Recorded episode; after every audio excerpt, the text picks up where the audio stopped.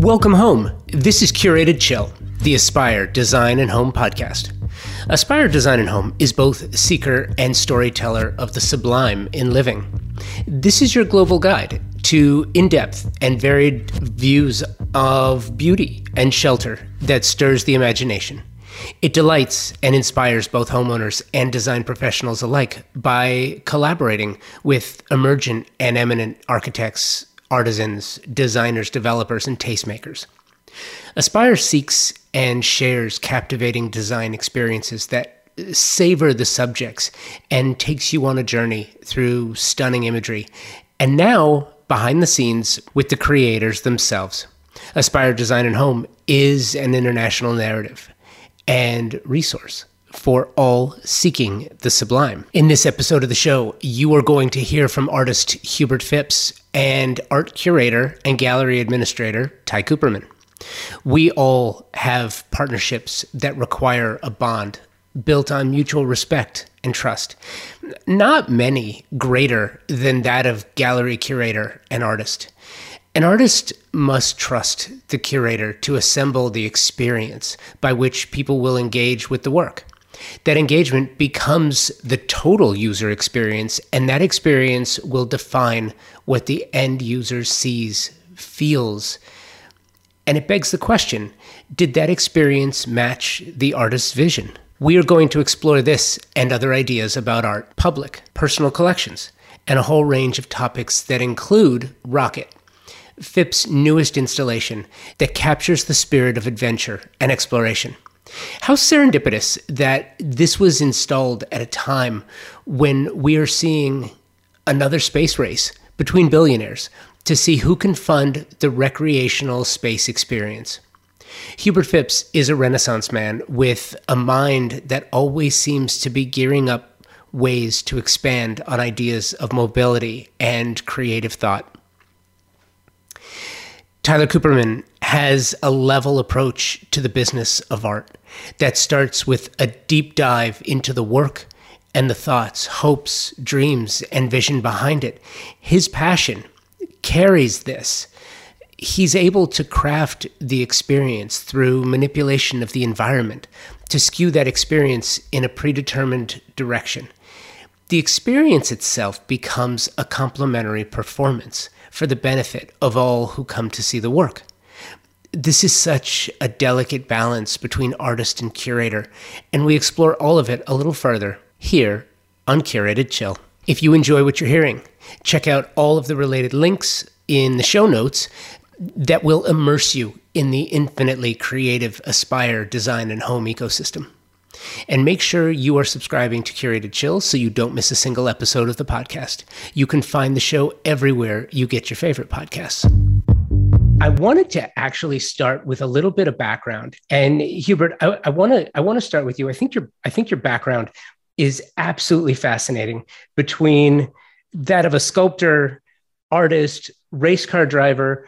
I think you I think your background is is fantastic. Can you just sort of share your your journey um, personally and professionally and sort of how how we got to where we are today I, I grew up in rural Virginia, and, and if I thought when I was a child that I would be living this life as a sculptor and an artist and would have had anything to do with automobile racing, I would have been, you know, way beyond my imagination.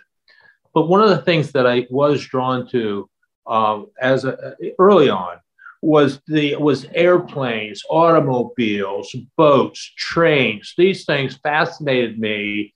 The beauty of these uh, of, uh, and, and, mechanics, and I put together. Um, you know, back then um, we had uh, plastic models. I put together, glued together plastic models of World War II aircraft, things like P-51s, and I had a train set in my bedroom. So I think that's probably the genesis. Um, I mean, these were just toys and automobiles. Um, I, had, I was just attracted to automobiles of all eras at a very early age. And my family was um, uh, somewhat equestrian centered, and I was not. Uh, I mean, I enjoyed okay riding horses, but I wanted my first, I wanted that Honda mini bike uh, when I was eight years old. That's all I wanted. And um, and I didn't get it. I got some. My father gave me some off-brand uh, mini bike. I don't know why he selected that one. Called it Garelli. I don't think that company even exists today. And I was probably eight or nine years old. And collectively, we knew so little about how these things operated. We just threw gas in there, and it's the engine seized up in less than half a mile because it was a two-stroke motor, and we were supposed to have mixed oil in there. That's so funny. Um, I, I, I love that, and and also just sort of your your upbringing and your your interest in in art. As I understand it, it came from an early introduction to to political cartoons. So I under I, I felt and I understood that I had an ability to draw, and so um, anatomy or figurative drawing interests me, but in relationship to these um, political cartoons, and it had nothing to do with the politics, Josh. It was that these uh, late 1800s, 19, early 1900s political cartoons have, for my father was in the publishing business, so he had compendiums of these um, of these drawings. And what fascinated me is how well drawn they were, the draftsmanship, the detail, the expressiveness of these caricatures were, fascinating. And I would spend hours transcribing them. And it was like, I would look at the clock and I would thought I, I thought I'd been there for 15, 20 minutes and, and two hours had gone by. I love how that works. So, Ty, welcome to the conversation. Um, I'm I'm interested in your background as well, between you know the the the education in art history and the the work as and, and, I'm fascinated by this too. The the work is as you know brand manager on one side to gallerist and curator on the other. Um, yes. Tell me about the journey. Um, so I'm my my quintessential line is that I'm a 26 year old gay guy trapped in the body of a 65 year old Jewish woman, and I think my my career history kind of exemplifies that. Um, believe it or not, I, I, actually started doing marketing and brand work back when I was 14. Um, I'd, I'd figured out online marketing at a very young age and was so scared of anybody knowing that I was basically just a child uh, that the internet served as a great sort of safe haven for me to develop businesses and do all these sort of uh, interesting intersections between art and technology at a young age. And as I got older, you know, having uh, having always heard the arts sort of poo-pooed as a as a professional option, uh, believe it or not, I was actually on what one might call the finance bro path to start, the big four consulting, uh, real estate development sort of thing. And I took, uh, while I was at Claremont McKenna in California, I took a really amazing art history class on visual Jewish culture, actually.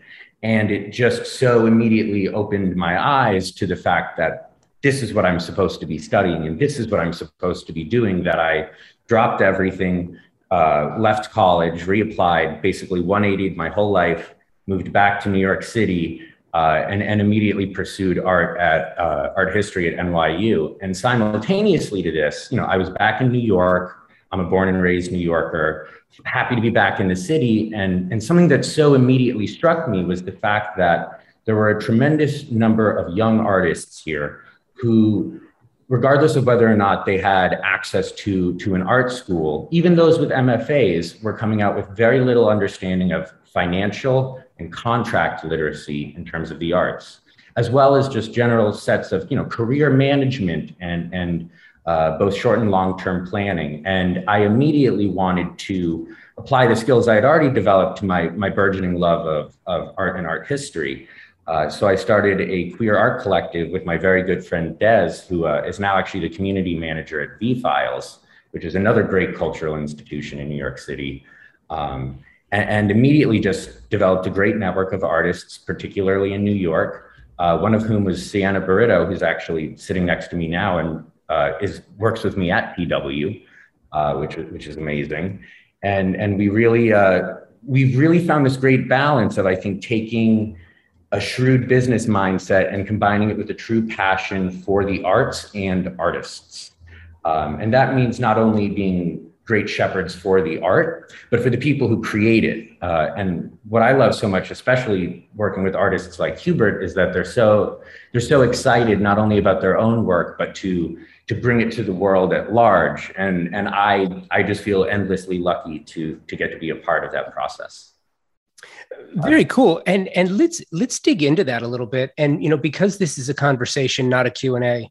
Um, you know, jump in when whenever you want um, uh, Hubert, I'm gonna I'm gonna actually start with with you on this one because you know Rocket being your your most recent piece, and by the way, knowing that things like this go through years and years of planning, and knowing how even up to the point of last night with the with the first civilian crew launched into orbit and the the billionaire space race that we're in now it's just amazing to me that this particular subject matter came to you and is so perfectly synchronized with with the launch no pun intended of of this particular piece. It's amazing right? It's it's mind boggling and i had not planned it. It was not a part of of any scheme on my part. Um, oddly um, a lot of these sculptures come from drawings that when I sit down with my sketchbook, um, and particularly with scope with a rocket, I did not sit down to, to draw or design a rocket. Um, I put some lines down on the paper.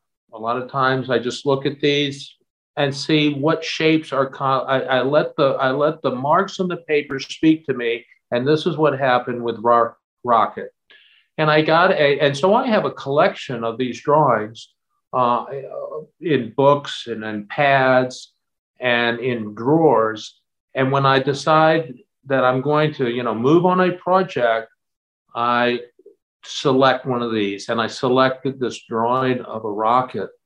And um, so I had, it was no thought to, you know, the current events related to um, aerospace and, and these billionaires' um, projects, which I find really fascinating also, which was um, quite coincidental uh, or, beyond my my scheme, was that this rocket sculpture would end up at the Boca Raton uh, Innovation Campus. Uh, I could not think of uh, to this time a, a more perfect setting. And with Marcel Breuer's brutalistic design of that building and the scale that I had created it in, so this sculpture was selected by the, um, you know, this uh, Art in Public Places initiative spearheaded by the Boca Raton Museum of Art. But I had already begun this project in the scale. I had an, another location, and um, it was uh, the director of the Boca Raton Museum of Art, Irvin Lippman, intervened and said, we would like to have this as part of our Art in Public Places initiative at the BRIC campus. And when I saw the campus and the building, um, it was just, um, it, it couldn't be more perfect. I couldn't have planned it that way, Josh. Isn't that the best? Isn't that the best when it just, when it sort of comes to you? Um, and and by the way, you know, sort of backing away from this particular piece and into the the the concept of of public art, Ty, mm-hmm. is it not amazing?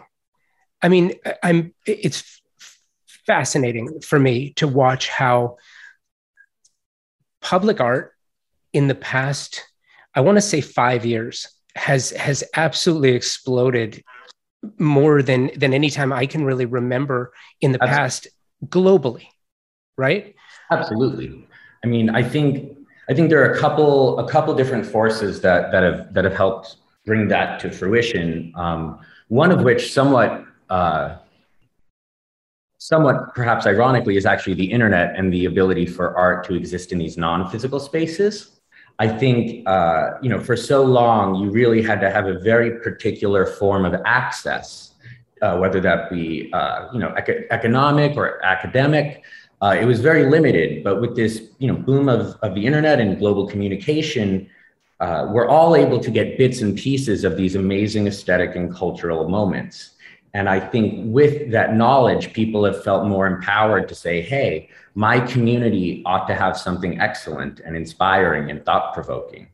Um, and you know, uh, perhaps this is me being New York centric, but I think back to the uh, you know the local garden programs in, in New York City in the 1980s as a real progenitor of this, where it was about taking spaces that were meant to serve the public in a, in a, in a useful and, and exciting way uh, that had been you know sort of uh, left not reaching their potential and finding new ways to reinvigorate them, particularly with art.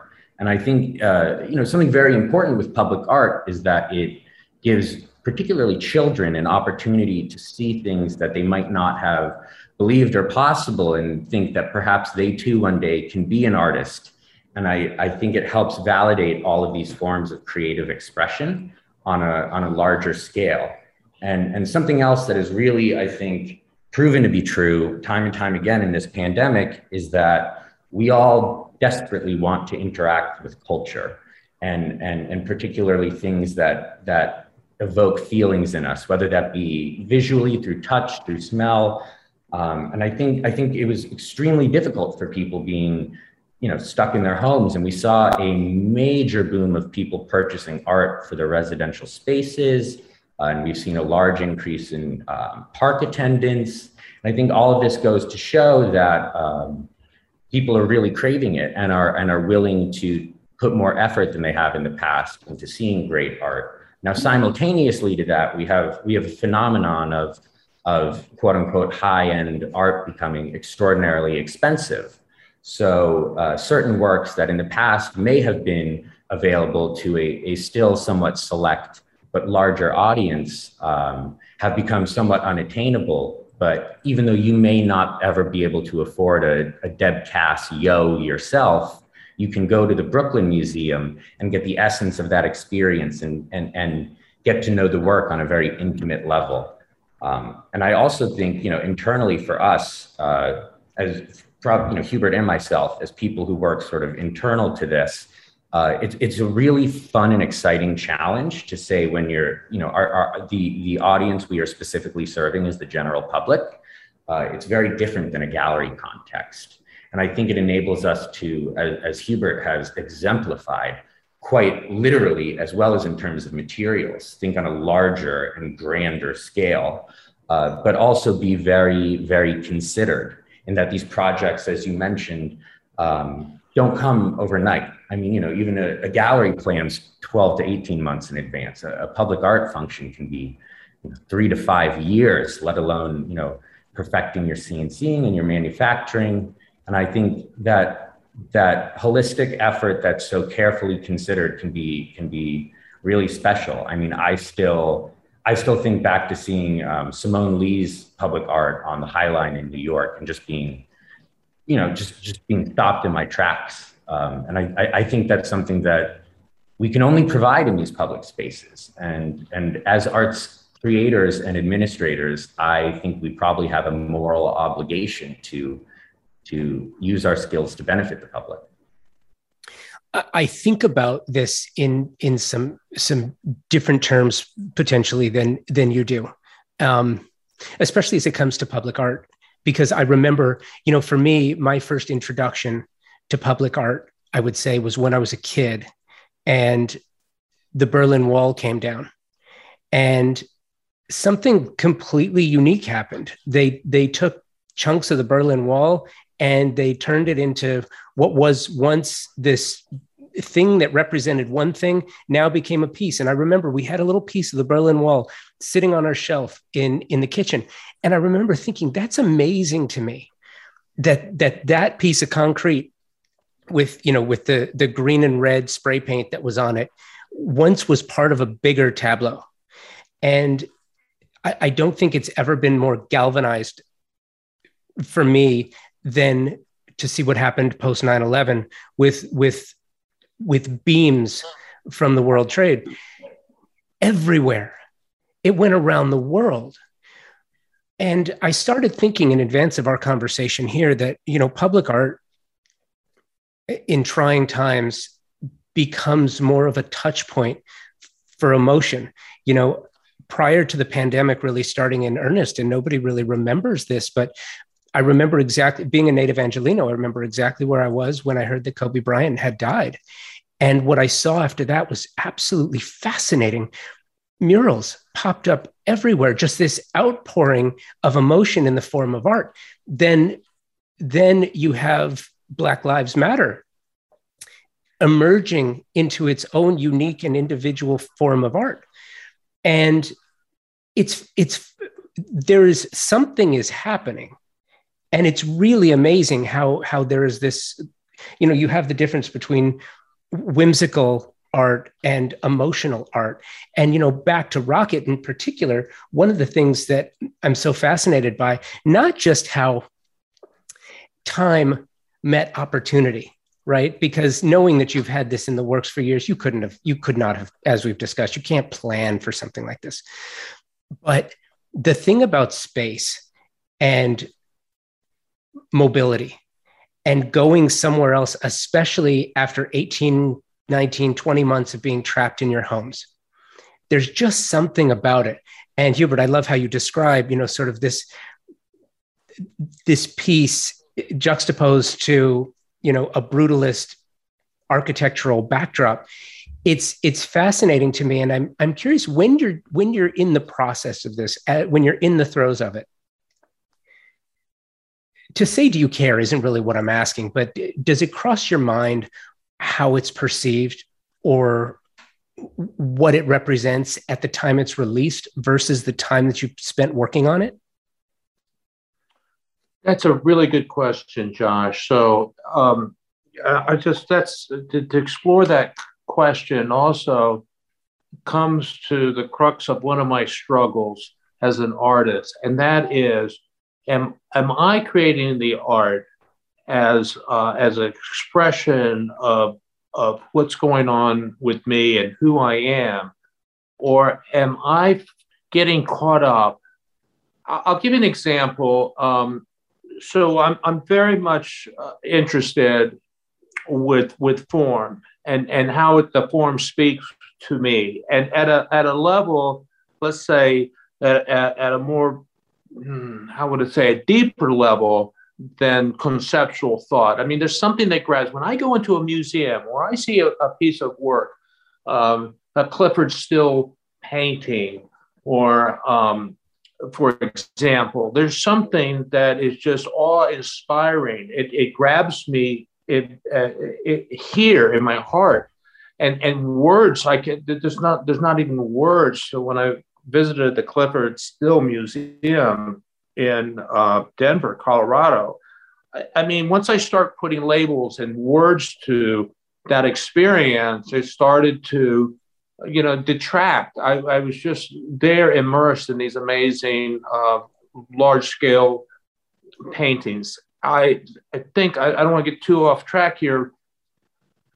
My job as an artist is to is to be true to, you know, what I'm trying to express and not what somebody else might interpret it as. does that at all answer the question, Josh? Uh, yeah, no, I, I think it, I think it does. Yeah. If I may funny. build on that, it, yeah, um, I think so. I think what, what Hubert's touched on a little bit is the fact that the the viewer kind of has this amazing opportunity, especially uh, at least I think in, in Hubert's work, to sort of uh, almost complete it for yourself, and that Hubert imbues himself in, particularly I think in works like Rocket. Uh, I have my own fascination with precision instruments. I collect film cameras. Uh, it's taken over my apartment. Um, but and and I've and you know I loved cars as a kid, and I think what I see in in so much of Hubert's work uh, is an impulse that's actually very similar to to that of like an Umberto Boccioni from Italian Futurism, or or some of some of the gist of, of the Rayonist movement in, in Russia, which is this attempt through through the visual vernacular of of often precision engineering, which is this this attempt to bring form to the way that space and time interact, uh, and depict it in a way that we can we can visually make sense of. Um, and, and, and not only does that take the form of rocket, and I think back to so many amazing industrial design icons, as well as, you know, Marcel Breuer's architecture, but again, also like I, so much, especially with the, the pigment prints as well, um, I constantly find myself thinking back to, uh, I might get the name slightly wrong, but I believe the name of the sculpture is, um, it's essentially um, Perspectives on Continuity in Space from I believe 1913 by Boccioni, and it's it's this attempt to to render this this sequential movement, which Hubert can even go into to quite literally how the pigment works are made, which I think reveals this interest in rocket and the fact that I don't see it sort of as a stagnant object. I see it as something with the potential for for movement. Um, but but it's this idea of imbuing something with energy, and if the artist does their job, and the the team around the artist, whether that be a gallery, museum curators, you name it, we're all doing our jobs. Everybody can walk away with something both specific and also universal. And I think that's the that's the real mark of both a great artist and a great curator. This is Curated Chill. You are listening to my conversation with artist Hubert Phipps and art curator Ty Cooperman. We'll be right back. I am constantly in awe by the resources available to the design trade. One of the best and most iconic, the A&D building in New York. If you are in the business, you already know the A&D building is New York's best resource for kitchens, baths, and fine furnishings, featuring the city's largest selection of kitchen, bath, appliances, cabinetry, tile flooring, carpeting, shading technology, lighting, and contract furniture where luxury design defies expectations. How do they do that? By housing a collection of the world's most elite design brands in 40 showrooms. Explore and be inspired. The A&D building is where the world's best designers go, and they're open to the public. World-class creatives know where to get world-class design products. Find your bliss and the showrooms that can show you how to get it at New York's crown jewel of design, the A&D building. For additional information, find them online, adbuilding.com, and in the real world at 150 East 58th Street, New York City. Now, back to my conversation with artist Hubert Phipps and art curator Ty Cooperman. Dive, dive a little deeper into that relationship between artist and curator and the the yin and yang of it and how they work together and sort of what how you manage. There's a lot that takes place behind the scenes a lot of expectations um, a lot it's it's a it's a detailed complex relationship. Can you just sort of touch on that a little bit? I mean you know I, there are many different approaches. Uh, mine is definitely very hands-on. I i truly think of all of all of the artists i work with as like my children where you know i would i would jump off the cliff for all of them. Um, but but it is this it's this really complex network of, of you're not only dealing oftentimes with somebody's ability to to pay rent and and and you know be be economically satiated but it's a very emotional and vulnerable task to dedicate yourself uh, to just putting yourself out there for the world at large um, and and and simultaneously i think i think it's a matter of you know, and so much of it comes down to the artist, but um, oftentimes just helping them see their own value or understand their own uh, their own brilliance often. And and I think a great a great curator as well as a great art agent really understands the where the artist is coming from and helps translate that into something that doesn't require expertise or a master's degree to be rendered lucid. Um, and and it's this really fun i think give and take and hubert in particular you know uh, having having seen you know what he's put together previously and even how he and i are talking about his upcoming solo feature at our, at our palm beach gallery uh, hubert has a real eye for curation which makes my job endlessly more fun in that uh, it's it's great to have a sounding board in that he and i are going to to inherently approach these works differently in that he takes them from their nascent stage and translates them into something palpable. Whereas I translate them from something palpable into something uh, that can be collectively as well as individually understood and, and rendered into text. And I think one of the funniest divides you see in the best way possible, one might even call it an ideal division of labor, is uh, artists, artists so often have trouble explaining the verbally that experience with with their own work and other work they're so inspired by.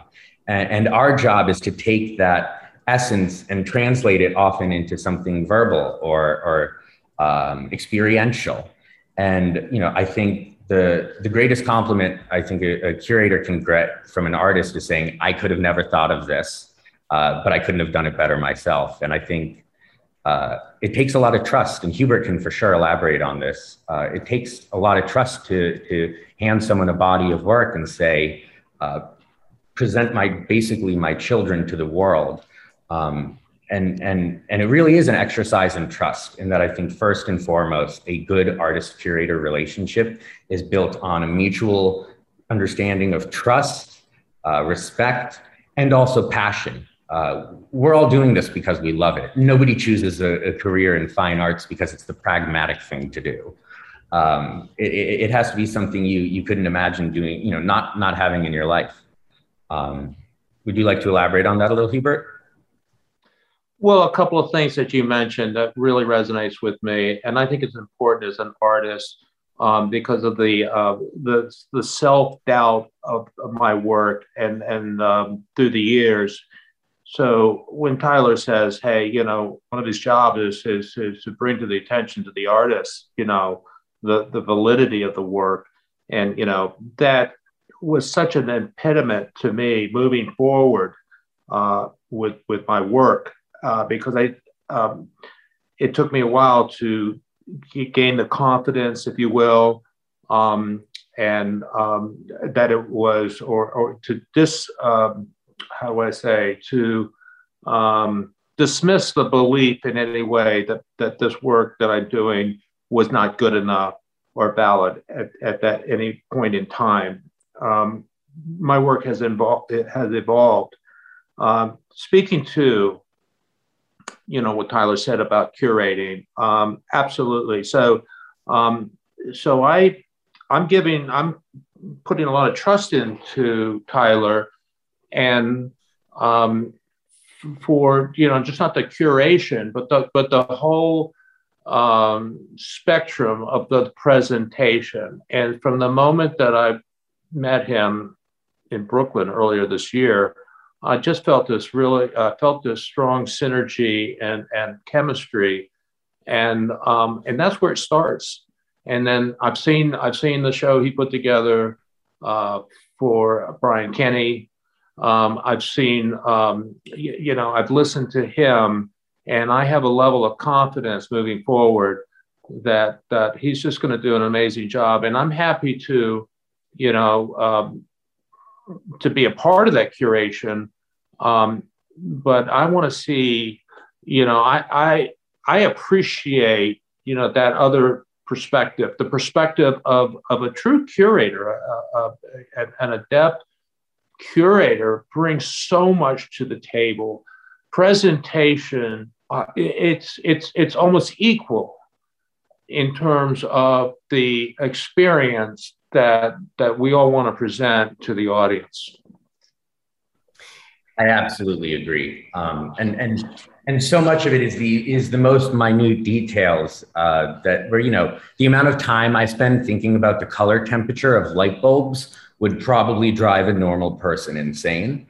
Um, and but but it really it really comes down to those every you know every little detail and and uh, I've been really lucky to have, I think, really excellent curatorial mentors, um, particularly our gallery owner, Mike DePaula, uh, whose each one of his homes is basically a museum. Um, and particularly, uh, I, I, learned a lot actually from Maynard Monroe, who's the curator of the Bunker Museum, uh, which shows the collection of Beth Rudin DeWoody.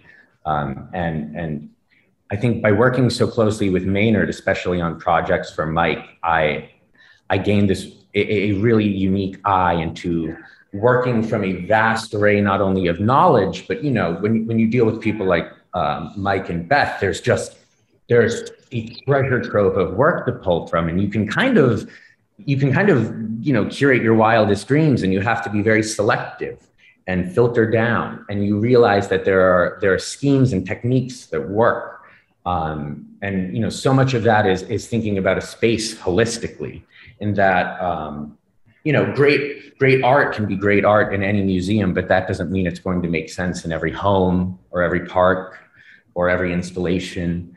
And, and it's about understanding really your environment. And that's where I think, especially for something like a gallery show or a public installation, whomever you're working with really needs to intimately know their space and know the dynamics. And that's not only things like lighting and wall height and your center line, but also what kind of foot traffic, what kind of flow does your space encourage? What are your peak hours? How is that going to affect people's moods? What kind of colors are going to resonate with the way the sun looks in your particular locale at that time of day? Um, and really, really just taking a, a multi-sensory and multi-factored approach to to all of this. And um, you know, sometimes I see curators uh, start projects remotely where like they get a 3D render of their space and they're making little squares in Illustrator and whatnot. And and don't get me wrong, by no means am I a, am I a technophobe. Uh, again, you know, like my earliest background was in, in programming, but I'm a big believer in actually curating an exhibition in the physical space. And, and I actually, all of, all of my curation, once it leaves my brain and sort of enters the world, starts on the floor of the gallery. Um, and, and it's me spatially arranging things and, and, and sort of doing the faux loop, if you will, of my spaces and, and really trying to get an intimate understanding of not only how I move through space with the work, but how it complements that experience. Um, you know with, with a lot of figurative work that that often means thinking about gaze and and even if you want to get particularly technical thinking about directional lighting and uh, at what time of day was this is this painting supposed to be you know uh, depicting natural light? Um, but but with with uh, abstract work and that which sort of has abstract elements while while still i think remaining very very human and somewhat figurative um, particularly like hubert's work is you get to think a lot about dynamism and and movement, uh, not just through space, but sort of in each work. So when I think about the pigment prints, I'm quite literally thinking about the ocular experience as you sift through. Um, for uh, Hubert, I don't want to give too many details, but for example, for some of these sculptures we'll be showing in Palm Beach, uh, I've been thinking a lot about what material is going to go underneath your feet as you encounter it and how much traction is going to be beneath it. So whether or not we can sort of control whether or not you have to slow down in front of a piece and where. And you know, sometimes I feel kind of insane talking about these things, and that uh, it, it, sounds. I feel like from an outside perspective, it must sound so silly and minute, but I, I, I really think it makes the world of a difference. Uh, in in Palm Beach last season, we did an exhibition called Saturday in the Park, named after the uh, Chicago song, where each gallery was themed with a part of the day. And what I really loved, albeit you know six weeks in hearing the same soundscape, the gallerists get a little antsy.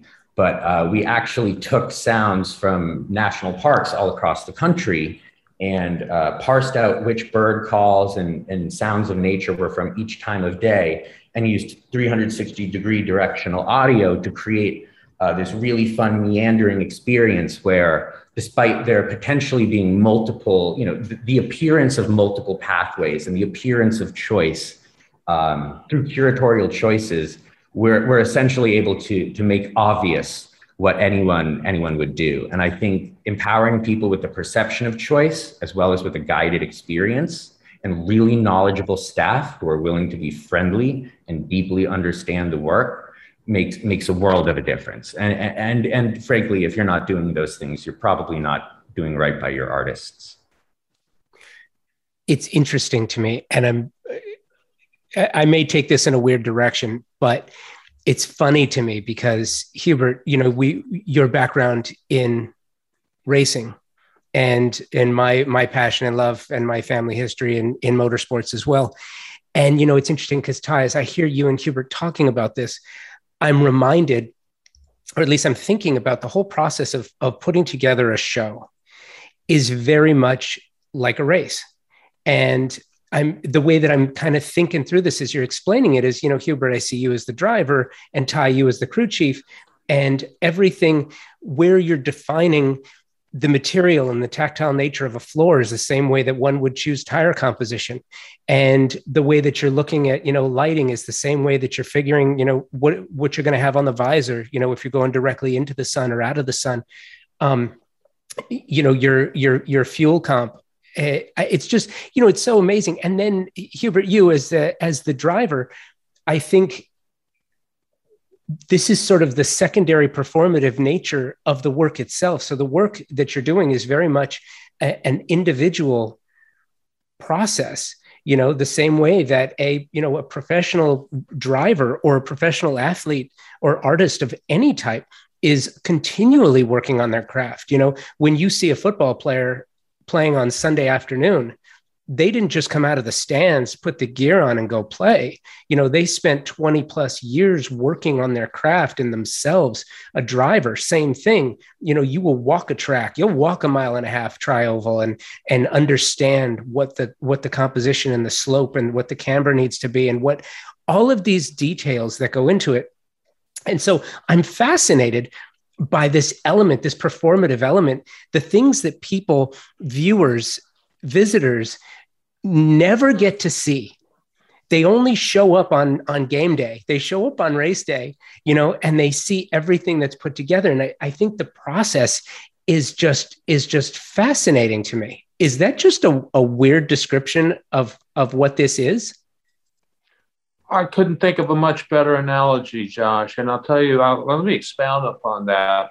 So um and, and I, I love what you just said um, so as as the artist, um, uh, I'm going to look at the space, and um, and when I'm and I'm going to look at the space down at uh, at, at TW Fine Art on, on Worth Avenue here in just a few days.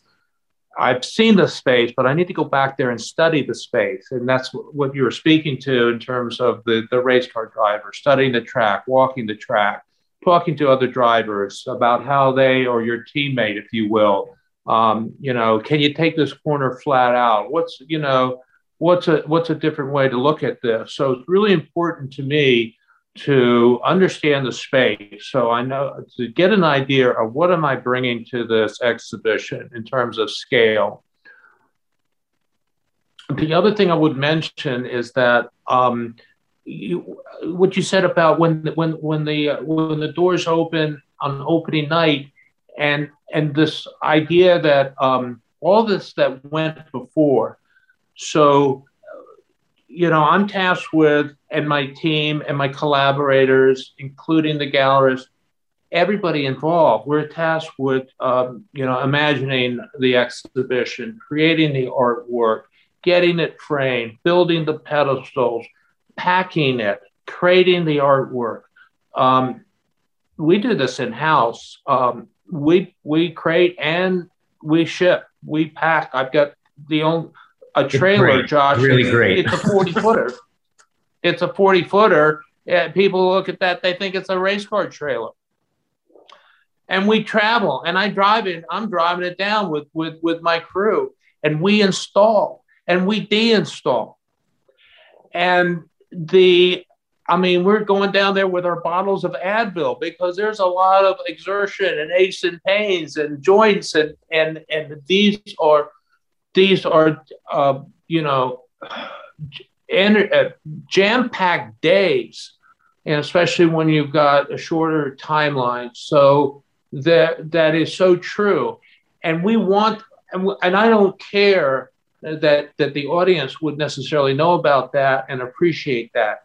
I think I can speak for myself, but I think Tyler, you would share the same sentiment. You just want when when you on opening night, you just want that amazing experience, and and that's what we do, and that's what the race car team does. They're working all winter long. They're they're tweaking or building a new car they're out there testing. They're working on graphics. They're working on the, the, the driver's training.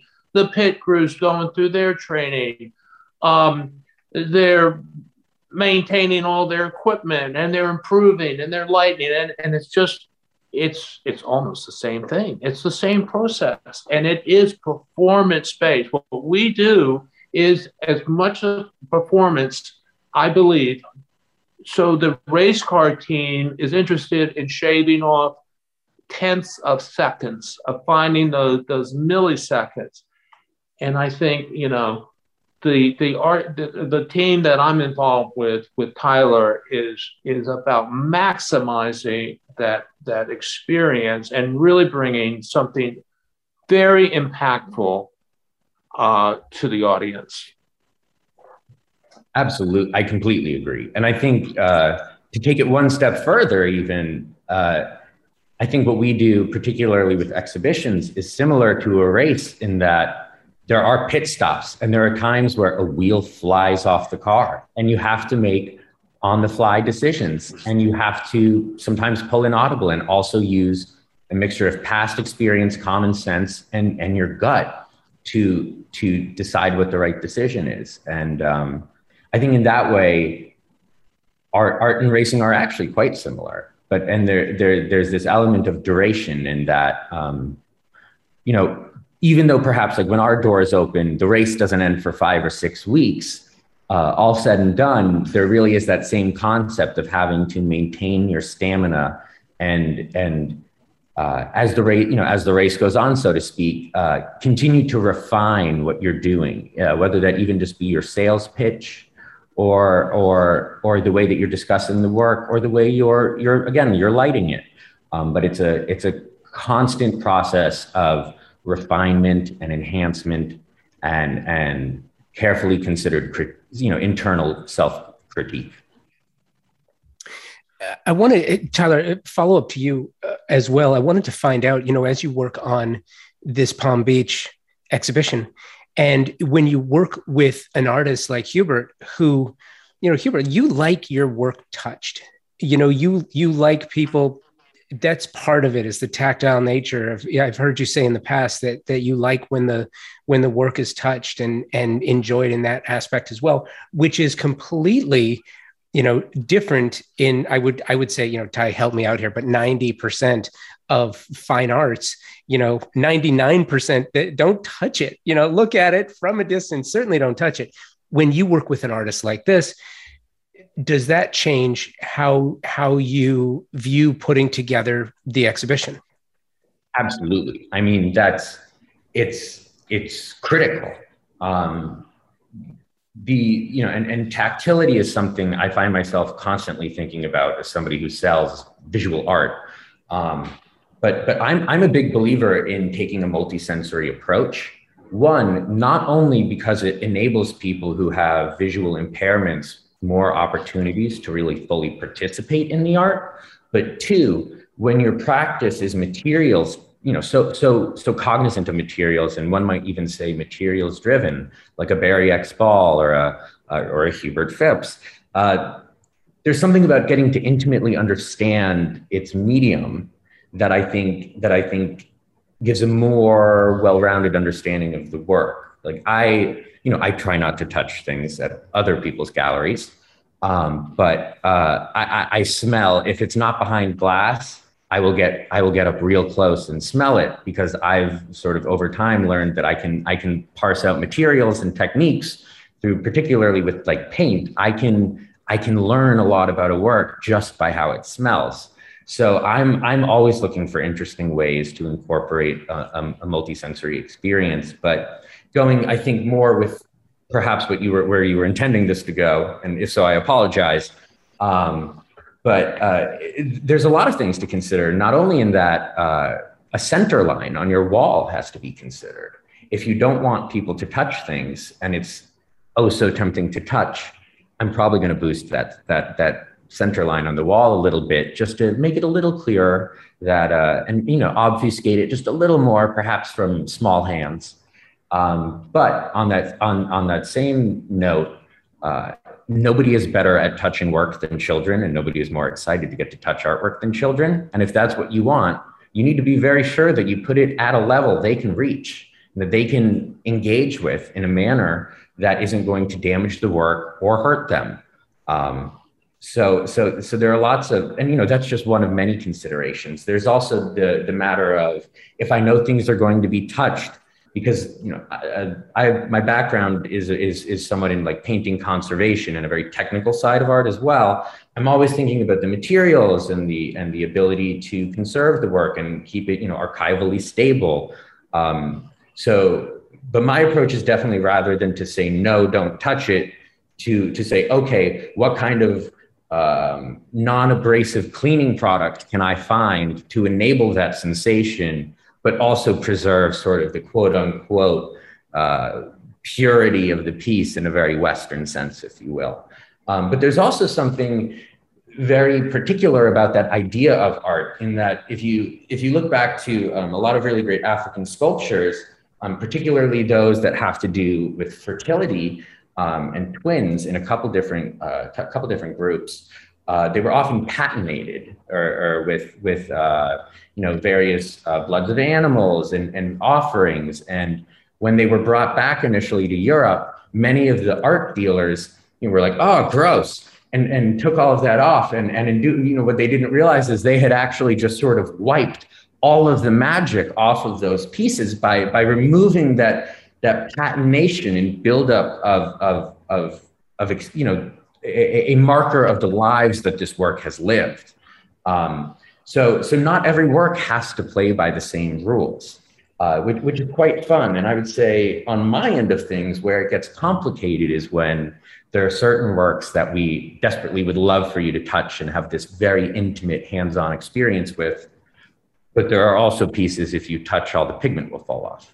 So, so, so it's a matter of again curatorially figuring out what am I using to sort of buttress these experiences, uh, if, if, if even they should be adjacent, and how, how can I create context clues without having to scream it at someone to, to render obvious the way I want them to experience the work? Um, my goal is always to use as little written text as possible. We always have it as an option but but I always like to minimize it. And it's sort of the same logic as IKEA instructions, believe it or not, in that it's it's about being as universal as possible, um, and especially in somewhere like Palm Beach, where it's uh, such a multi, you know, Southern Florida is so multilingual. Um, we would really be doing a disservice to a large amount of the community were we to do elaborate you know simply verbal you know and, and, and written descriptions in english that that would be somewhat ex- exclusionary and, and and I think kind of silly.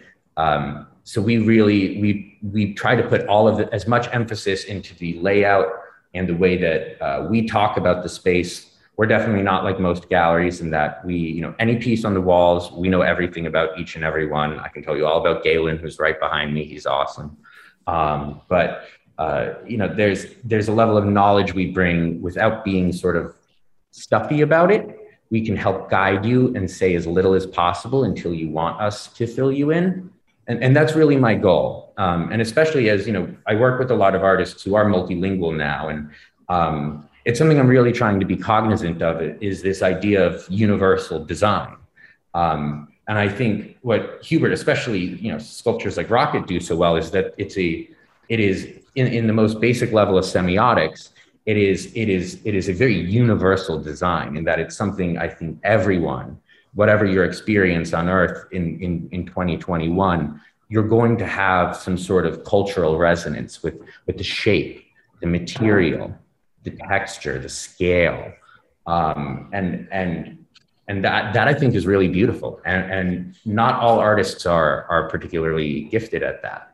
Um, but again, it's especially with work like Hubert's, I feel a very strong obligation to to take it even further because he, you know, he he's basically set me up for a home run, and I have to hit it out of the park. I love that. You know what's funny is I I would I would venture to guess that we have not had this many sports analogies in a fine arts conversation in quite some time, if ever. Anyone who knows me is going to be shocked. This is not my usual go-to metaphor base, but but again, you know, I, I think that also speaks to the universality of this sort of experience. Um, in that, again, if, if you if you are carefully considered, there are so many similarities between all of these interests. And, and kind of again, going back to what I was saying before, I think there's something unique about this interest in both precision instruments as well as precision engineering and design this that that unites things like racing and aircrafts and aerospace cameras even even you know you, you think about the heyday of uh, of Dieter Rams products like Braun there's just something endlessly beautiful about it and and and it seeks towards that universal. Hey um, hubert what is what is on your what is on your draft table now that we might be seeing in a couple years? Anything you can talk Gosh. about? Yeah, so I, I, would like to talk about that. It's almost um, I've been so I have a, a, a vision, Josh, uh, for a project that is narrative based, but the genesis, and I think you might get this because you're a car guy. Um, so I was driving down with my crew uh, uh, let me see, this was in early 19 uh, to install the, the show at the Coral Springs Museum of Art.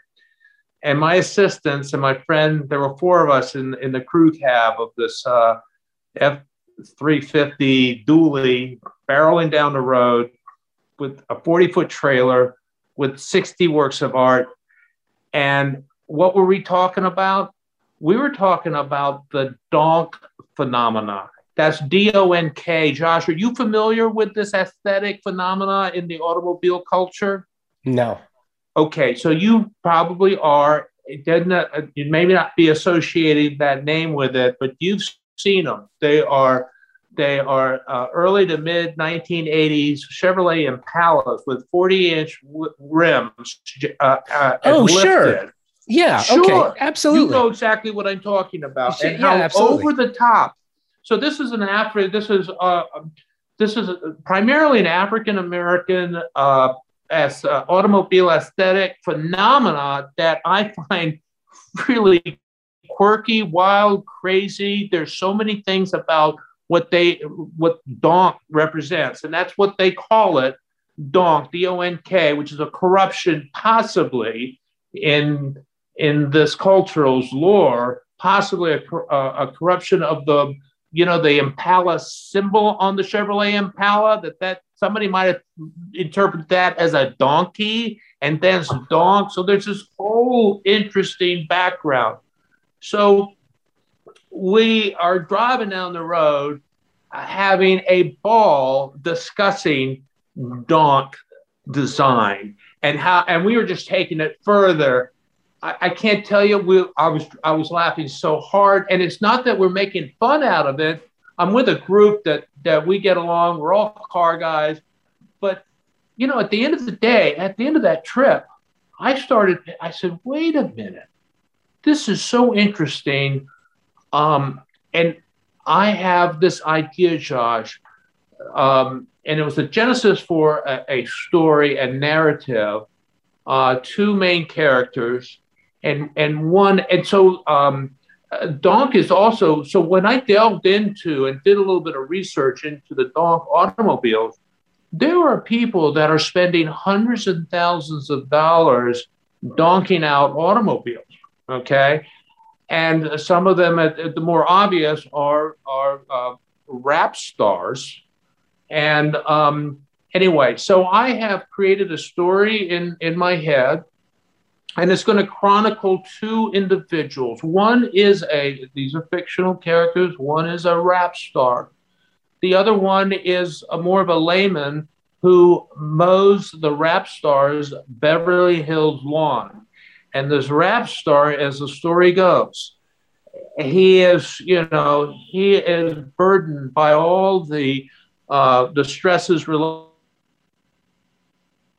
paparazzi and his arrival uh, raps, musicians and gangs, the violence, the all this hoopla. He comes back to his Beverly Hills mansion, and his some of us mow the lawn for meditative relief from life. This rap star in the story watches. He likes watching Howard mow the lawn on a zero turn mower, and they form this unlikely friendship through the Howard, the the the lawn guy, asked to see the rap stars car collection, of which many are donked out over the top automobiles, and they connect through the automobiles, and they have they form this unlikely friendship, a real bond, and the rap star uh, donks out this zero turn mower.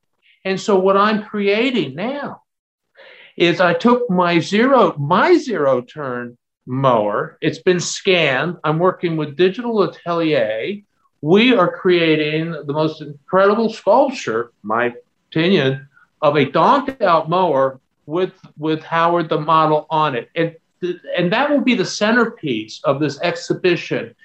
Um, as I envision the, the, exhibition, that centerpiece, life size uh, sculptures in the center, and on one side of the room, it chronicles the history of the rap star, depicted visually both in 2D and three dimensional objects of art, and on the other side, depicting the path through life of Howard, the guy that mows the rap star's lawn. And this is so rich of a, a ground for me to explore through symbology, everything from uh, music to money to race to you name it, automobiles, um, social uh, structure such as capitalism through things as simple as the dollar sign symbol or a Bitcoin symbol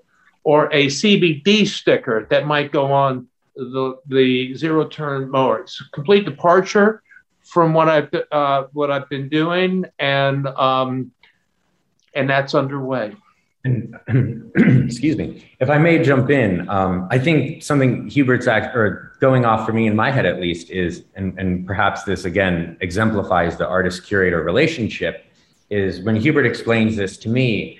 Uh, when I sort of digest it, what I what I get out of it is is Hubert is really ruminating on the way that, particularly at this stage of contemporary, you know, whatever you want to call it, late stage 21st century capitalism in America, we are so deeply indebted culturally to to the black experience and particularly black americans in the way that we we not only think about what's glamorous and luxurious but also beautiful and and um, I think for for the art world, there's been this sort of um, really really tough in that you know moment in that nobody wants, at least nobody who's well intentioned, uh, wants to make anyone feel lesser. And I think as you know, particularly as a you know as a white as a white male administrator, art administrator, I'm always thinking about how can I um, valorize and, and, and bring in, you know, opportunities for the, for, for not only the Black experience, but I think the true American experience and the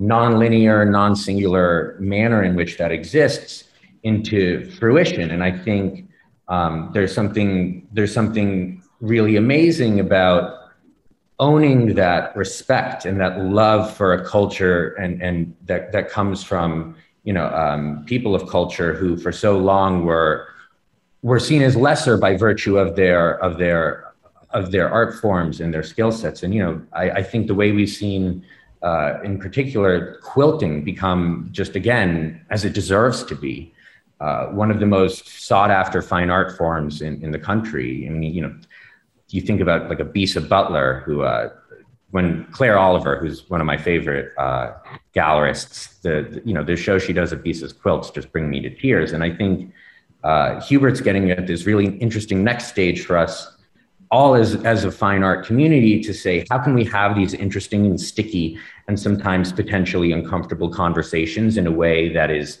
meant to enlighten and inspire without being fake or fraudulent. Um, and and and and that's you know I, I'm very excited to see to see the finished product. And again, you know, aesthetically, it hits on so many things I love, and I think Hubert uh, is in a unique position because you know he he he is so well established in philanthropy and the and the institutionalized form of art. Having Hubert say this as well, um, you know, he, he's an extremely valuable ally. And, and I think uh, it's, it's a great opportunity to, to incorporate a lot of people into this experience. I know Hubert and I had been talking about ways to um, perhaps bring this to multiple communities even and, and, and, and involve local, uh, local communities and really get them involved. So I, I think it could, I, I, think it'll be really amazing. I'm, I'm quite excited to see, uh, as always, what Hubert uh, brings to fruition. That is really exciting. I, I love that. I, I can't wait to see that that either. And here's what I'd like to do.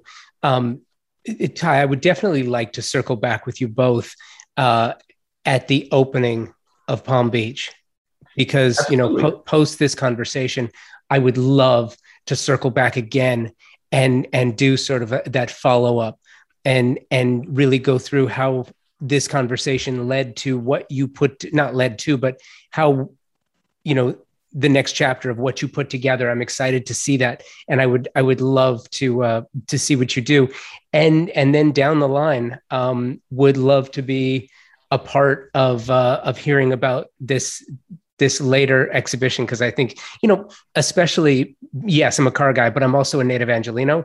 Um, you know, so I, I, I was I was in a car club when I was in high school. My dad was in a car club when he was in high school. Uh, so you know, it's it's especially for Angelenos, it's a big part of the culture, and um, I cannot wait to see what you do with it.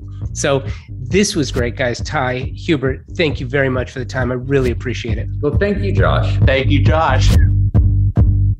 Thank you, Hubert. Thank you, Ty. Amazing chat. Phenomenal work. Thank you to our partners and Curated Chill sponsors. And most importantly, thank you for taking the time to enjoy Curated Chill, the Aspire Design and Home podcast. Thank you for listening to the show and loving sublime design the way we do. For more inspiration, visit us at aspiremetro.com. And until next time, come back to chill.